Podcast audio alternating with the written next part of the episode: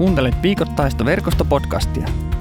Olemme evankelis-luterilainen seurakuntayhteisö ja toimimme pääkaupunkiseudulla yhteistyössä paikallisseurakuntien kanssa.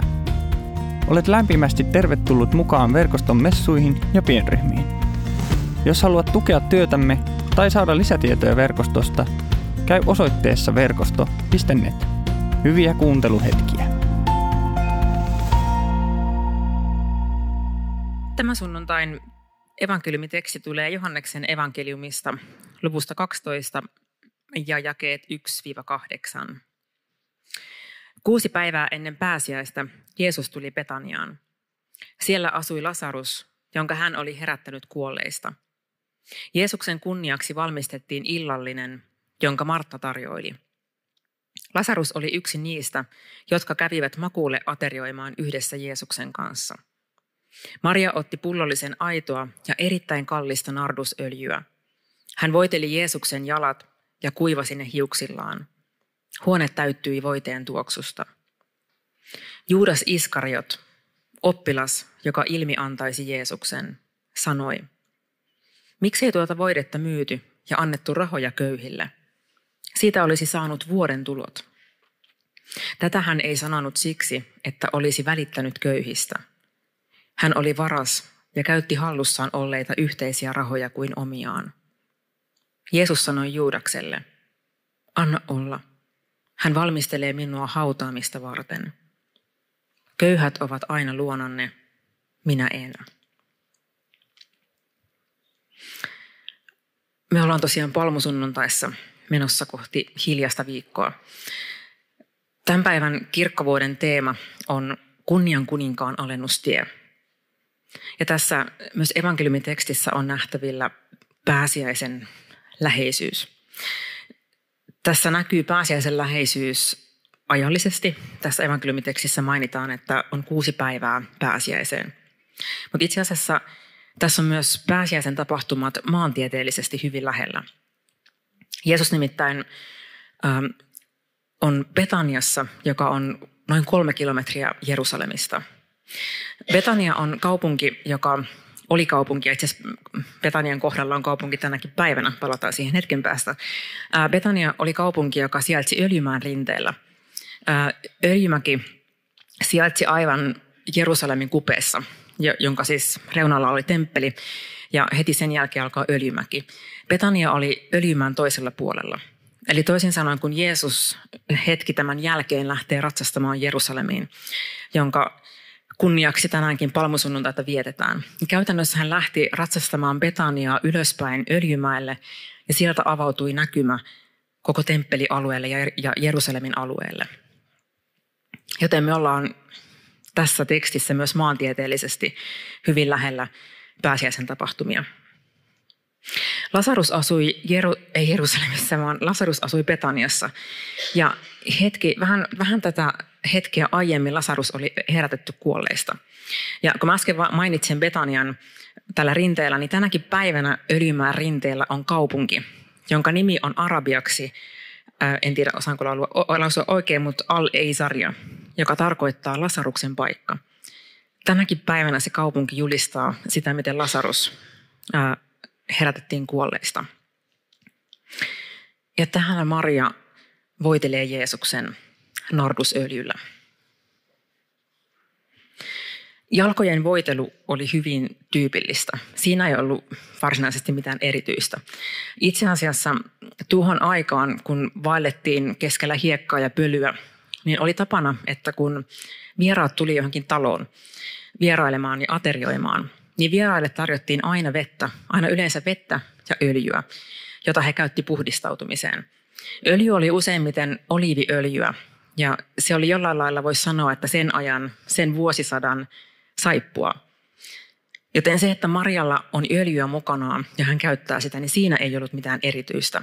Mutta se, että se oli nardusöljyä, oli aivan poikkeuksellista. Ensinnäkin nardusöljy oli todella kallista. Se on hyvin voimakas tuoksunen öljy, joka oli tuohon aikaan niin kallista, että sitä usein joko laimennettiin tai jopa väärennettiin. Ja tässä oli jännä pieni yksityiskohta tässä. Johannes mainitsee, että Marjalla oli aitoa nardusöljyä mukanaan. Se mitta, jota tässä evankeliumitekstissä käytetään, on noin 325 grammaa. Se oli yksi pullollinen, mutta se vastasi yhden vuoden palkkaa. Maria tulee siis tähän tilanteeseen pullollinen öljyä, joka vastaa yhden vuoden palkkaa. Ja tämä nardusöljyn arvo oli, oli niin suuri, että itse asiassa se oli, jos voi sanoa, niin jonkinlainen sijoituskohde Jeesuksen aikana. Eli voi olla, että tässä on niin Marian säästöt, jos näin voi sanoa, tässä pullossa. Joten se öljy, jota Maria käytti, oli hyvin poikkeuksellista. Ja se myös, mikä oli poikkeuksellista, oli se, että pullo, joka, jossa tämä öljy oli, oli alapasteripullo. Markus mainitsee tästä tässä rinnakkaistekstissä Markuksen evankeliumissa. Ja alapasteripullo, se oli pullo, joka on leveä sieltä pohjalta, mutta sitten siinä on hyvin kapea suuaukko, johtuen siitä, että tämä nardusöljy oli vahvasti tuoksuvaa ja se, se pieni suuaukko mahdollisti sen, että, että se, se tuoksu ei karkaa tästä pullosta. Mutta se, mitä Maria tekee, sen sijaan, että hän vuodattaa, avaa sen pullon ja vuodattaa öljyä siitä pullosta, niin hän rikkoo pullon. Markuksen evankeliumissa todetaan se, että hän rikkoo pullon. Hän ei vuorata sitä öljyä vaan nostamalla korkin, vaan hän rikkoo koko pullon. Ja Johannes toteaakin tässä, että se tuoksu, se vahva tuoksu, jota nardusöljyssä on, levisi koko huoneeseen. Ja voin kuvitella, että ne ihmiset, jotka on tässä samassa huoneessa, näkee, että Maria tuo, hänellä on pullon täysi suunnattoman kallista öljyä. Hän rikkoo pullon sen sijaan, että hän pikkusen ottaa sieltä sitä arvokasta öljyä ja ikään kuin käyttää koko sen pullon sisällön tässä tilanteessa. Niin mä voin kuvitella, että Juudas ei ollut suinkaan ainoa, joka tuossa hetkessä ajattelee, että tuo on tuhlausta. Luultavasti mä olisin toiminut, ajatellut samoin, jos mä olisin ollut siinä tilanteessa. Juudas toki myös, myös ajatteli näin itsekkäistä motiiveista. Mutta se, että miten Maria toimi, se varmasti näyttäytyi monelle siellä paikassa olleelle siltä, että nyt Maria yksinkertaisesti voitelee Jeesuksen jalat, jonka hän olisi voinut tehdä oliiviöljyllä tai jollain muulla halvemmalla öljyllä. Maria tekee sen kalliilla öljyllä. Mutta mielenkiintoista tässä on, just, on juurikin tämä nardusöljy, koska yksi sen käyttötarkoituksista oli nimenomaan äh, hautaan voiteleminen. Joten Maria tekee tässä voisiko sanoa tämmöisen vahvan profetaalisen eleen, joka muille ei, ei näyttäytynyt sellaisena. Muut ajatteli, että tässä tuhlataan öljyä, jota, joka olisi voitu korvata hyvin jollain halvemmalla. Mutta Jeesus sanoi, että anta, anta, anna olla. Se tehdään hänen hautaamisensa takia. Se, miten Maria toimi, herättää meidät tänäkin päivänä miettimään sitä, että mitä minulla on annettavaa, mitä mun astiassa on. Ja haluanko mä jakaa eteenpäin sen, mitä mun astiassa on.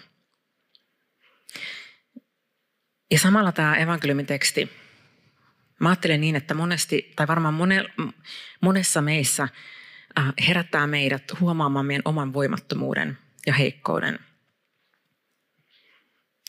Mä ajattelen, että tämän tekstin tulisi haastaa meitä, mutta sen tulisi haastaa meitä hyvällä tavalla. Ei niin, että se painaa maahan ja lannistaa, koska Jumala on aina toivon Jumala. Ja mä ajattelinkin, että, äh, tai mä haluaisin tuoda yhden näkökulman tähän, tähän Marian ikään kuin täyteen astiaan, jonka, jonka hän rikkoo. Marialla oli astia täynnä kallisarvosta nardusöljyä. Mä ajattelen, että meidän hengellinen matka – alkaa aina tyhjästä astiasta. Meidän hengellinen matka alkaa aina tyhjästä astiasta. Meissä itsessämme nimittäin ei ole mitään, minkä varaan me voidaan rakentaa, tai minkä varaan me voitaisiin rakentaa se oma ansaintalogiikka Jumalan edessä. Hengellinen matka alkaa tyhjästä astiasta.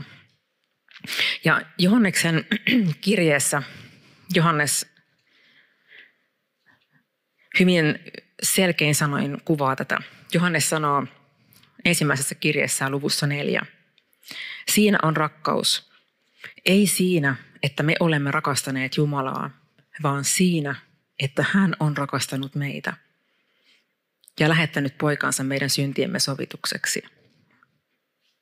Siinä on rakkaus, ei siinä, että me olisimme ensin rakastanut Jumalaa, vaan siinä, että Jumala on ensin rakastanut meitä.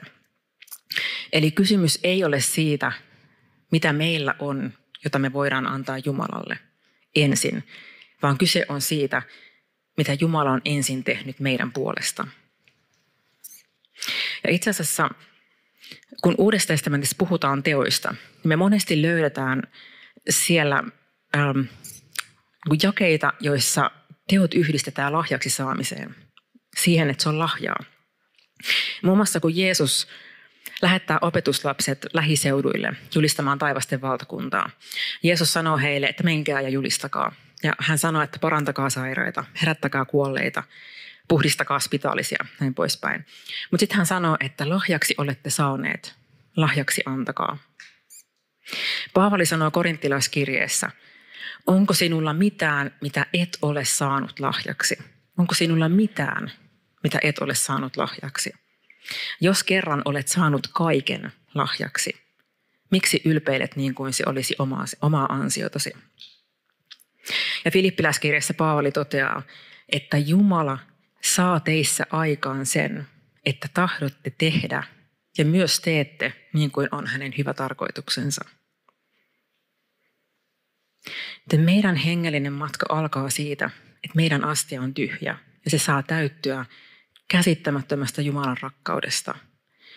Ja se saa mullistaa meidän elämän niin, että se mitä Jumala vuotaa ja vuodattaa meidän elämään, saa alkaa näkyä siinä, miten me eletään ja että me vuodetaan sitä rakkautta, vuodetaan sitä rakkautta eteenpäin. Matteuksen evankeliumissa Matteus kuvaa rikasta nuorukaista, joka luuli, että hänen astiansa on täysi. Nimenomaan omista ansioista täysi. Rikas nuorukainen nimittäin tulee Jeesuksen luokse ja sanoo Jeesukselle, opettaja, mitä minun pitää tehdä, jotta saisin iankaikkisen elämän? Mitä minun täytyy tehdä, että saisin iankaikkisen elämän? Jeesus vastaa hänelle ja luettelee joukon käskyjä, jotka on Mooseksen laissa. Ja nuorukainen vastaa, että mä oon toteuttanut kaikkia näitä. Hänellä on se täysi astia, ikään kuin niitä omia tekoja. Mä olen tehnyt kaiken tämän.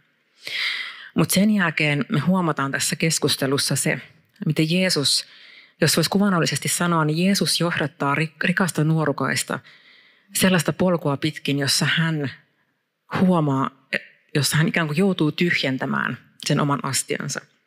Jeesus nimittäin sanoo hänelle vielä yhden asian, josta mä ajattelen, että Jeesus on varmasti tiennyt etukäteen, että nuorukainen, tämä kalikka kalahtaa, ikään kuin osuu, osuu ähm, suoraan kohti. Ja, ja varmasti Jeesus ymmärtää, että tämä on se yksi asia, mitä nuorukainen ei kykene täyttämään.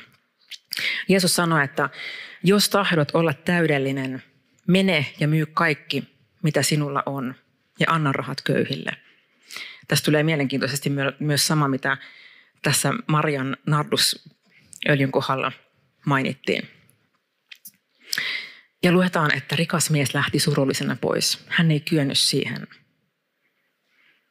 Hän kohtasi oman riittämättömyytensä.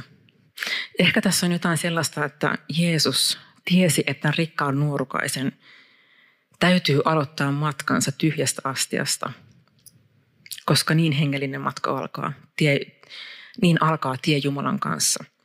Ja itse asiassa opetuslapset kuunteli tätä keskustelua ja kysyi Jeesukselta, että kuka sitten voi pelastua he kuuli Jeesuksen vastauksen ja totesi, että no, niin kuka voi koskaan täyttää? Kenen astia voi koskaan olla ikään kuin riittävän täysi? Ja Jeesus vastaa, ihmiselle se on mahdotonta, mutta Jumalalle mahdollista. Kun me tullaan Jumalan eteen, niin me saadaan tulla tyhjän astian kanssa.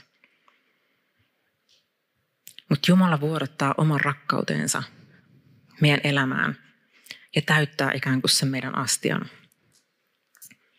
Ja itse asiassa jotenkin mä ajattelen niin, että se lahja, jonka Maria antoi tässä, tässä evankeliumitekstissä, hän ei varmastikaan tehnyt sitä pakosta. Hän ei varmastikaan tehnyt sitä pelosta käsin. Hänen on täytynyt kohdata jotain niin mullistavaa, tuntea jotain niin suurta rakkautta, että se on muuttanut hänen elämässään kaiken. Ja Pietari sanoo toisessa kirjeessään, että hänen jumalallinen voimansa on antanut meille lahjaksi kaiken, mikä kuuluu tosi elämään ja Jumalan pelkoon. Hän on antanut meille lahjaksi kaiken, mikä kuuluu tosi elämään ja Jumalan pelkoon. Olemmehan päässeet tuntemaan hänet, joka on kutsunut meidät kirkkaudellaan ja voimallaan. Tätä ajatusta siitä, että meillä on ensin tyhjä astia, jonka Jumala täyttää, josta me saadaan taas antaa eteenpäin. Sitä kuvaa mun mielestä osuvalla, osuvalla tavalla mun ystävä, joka kertoo, että, että kun hän oli pieni, niin heillä oli tapana perheessä joulusin. He toimi niin, että hän, hän halusi ostaa veljensä kanssa lahjan omille vanhemmilleen. Mutta kuinka ollakaan he olivat pieniä, heillä ei ollut rahaa, niin joka joulu heidän vanhemmat antoi lapsillensa rahaa, jotta he voivat ostaa heille joululahjan. Ja mä ajattelin, että tässä on joku kaunis kuvaus siitä, minkälainen Jumala on. Hän lahjoittaa meille kaiken ja me voidaan antaa se siitä, ikään kuin palauttaa hänelle ja palauttaa niin tähän maailmaan meidän ympärille, läheisille. Tämä mun ystävä olisi voinut valita niin, että hän ottaa sen rahan vastaan ja pitääkin sen itsellään. Ja yhtä lailla meitä kutsutaan, kun me saadaan kaikki lahjana, niin meitä kutsutaan käyttämään se. Meitä kutsutaan palauttamaan se eteenpäin Jumalalle ja meidän läheisille, lähimmäisille tähän maailmaan. Mutta me saadaan tehdä se lapsen identiteetistä käsin. Ei niin, että me toimitaan pelosta tai suorittamisesta. Itse asiassa Uudessa testamentissa useammassa jakeessa pelko ja orjuus liitetään toisiinsa. Pelko, silloin kun me toimitaan pelosta käsin, niin Paavali sanoi, että me ollaan orjuuden alla. Ja myös roomalaiskirjeessä puhutaan tästä. Siellä sanotaan, että te ette ole saaneet orjuuden henkeä, joka saattaisi teidät jälleen pelon valtaan. Me emme ole saaneet orjuuden henkeä, joka saa meidät toimimaan pelosta käsin, vaan meillä on rakastetun lapsen identiteetti, josta käsin meidät, meitä kutsutaan lähtemään liikkeelle ja, ja jakamaan sitä, mitä me ollaan saatu. Loppuun jää vielä Efesolaiskirjeen jakeen, joka kuvastaa tätä kaikkea. Efesolaiskirjeessä 5.1 sanotaan, että Pitäkää siis Jumalaa esikuvananne. Olettehan hänen rakkaita lapsiaan. Rakkaus ohjatkoon elämäänne. Onhan Kristuskin rakastanut meitä ja antanut meidän tähtemme itsensä lahjaksi, hyvältä tuoksuvaksi uhriksi Jumalalle. Meille on annettu Kristus lahjaksi. Hän on antanut itsensä hyvältä tuoksuvaksi uhriksi – ja nyt meitä kehotetaan pitämään tätä esikuvanamme. Mitä se tarkoittaa käytännössä? Mitä se voisi tarkoittaa meidän arjessa? Mä ajattelen, että se tarkoittaa sitä, että me saadaan joka päivä tulla Jumalan eteen, kiittää siitä, mitä meidän puolesta on ensin tehty, ennen kuin me ollaan tehty yhtään mitään. Mutta samalla kysyä, että isä, mitä tarkoittaa mun elämässä – tänä päivänä se, että mä palautan sen, mitä mä olen saanut lahjaksi sinulle. Ja mitä tarkoittaa se, että mä voin olla jakamassa eteenpäin sitä, mitä mä olen saanut lahjaksi mun lähimmäisille.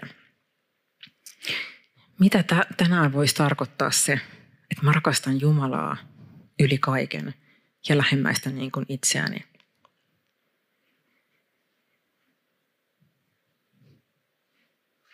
Ja se on sitä, että joka päivä me saadaan rukoilla, tapahtukoon Isä sinun tahtosi. Ei siksi, että meidän tarvitsee pelätä. Ei siksi, että meidän tarvitsee kokea, että mä en suoriudu. jos mä en rukoile, vaan siksi, että hän on rakastanut meitä niin käsittämättömän paljon. Hän saa muovata meitä ja muuttaa meidän elämän. Rukoillaan yhdessä.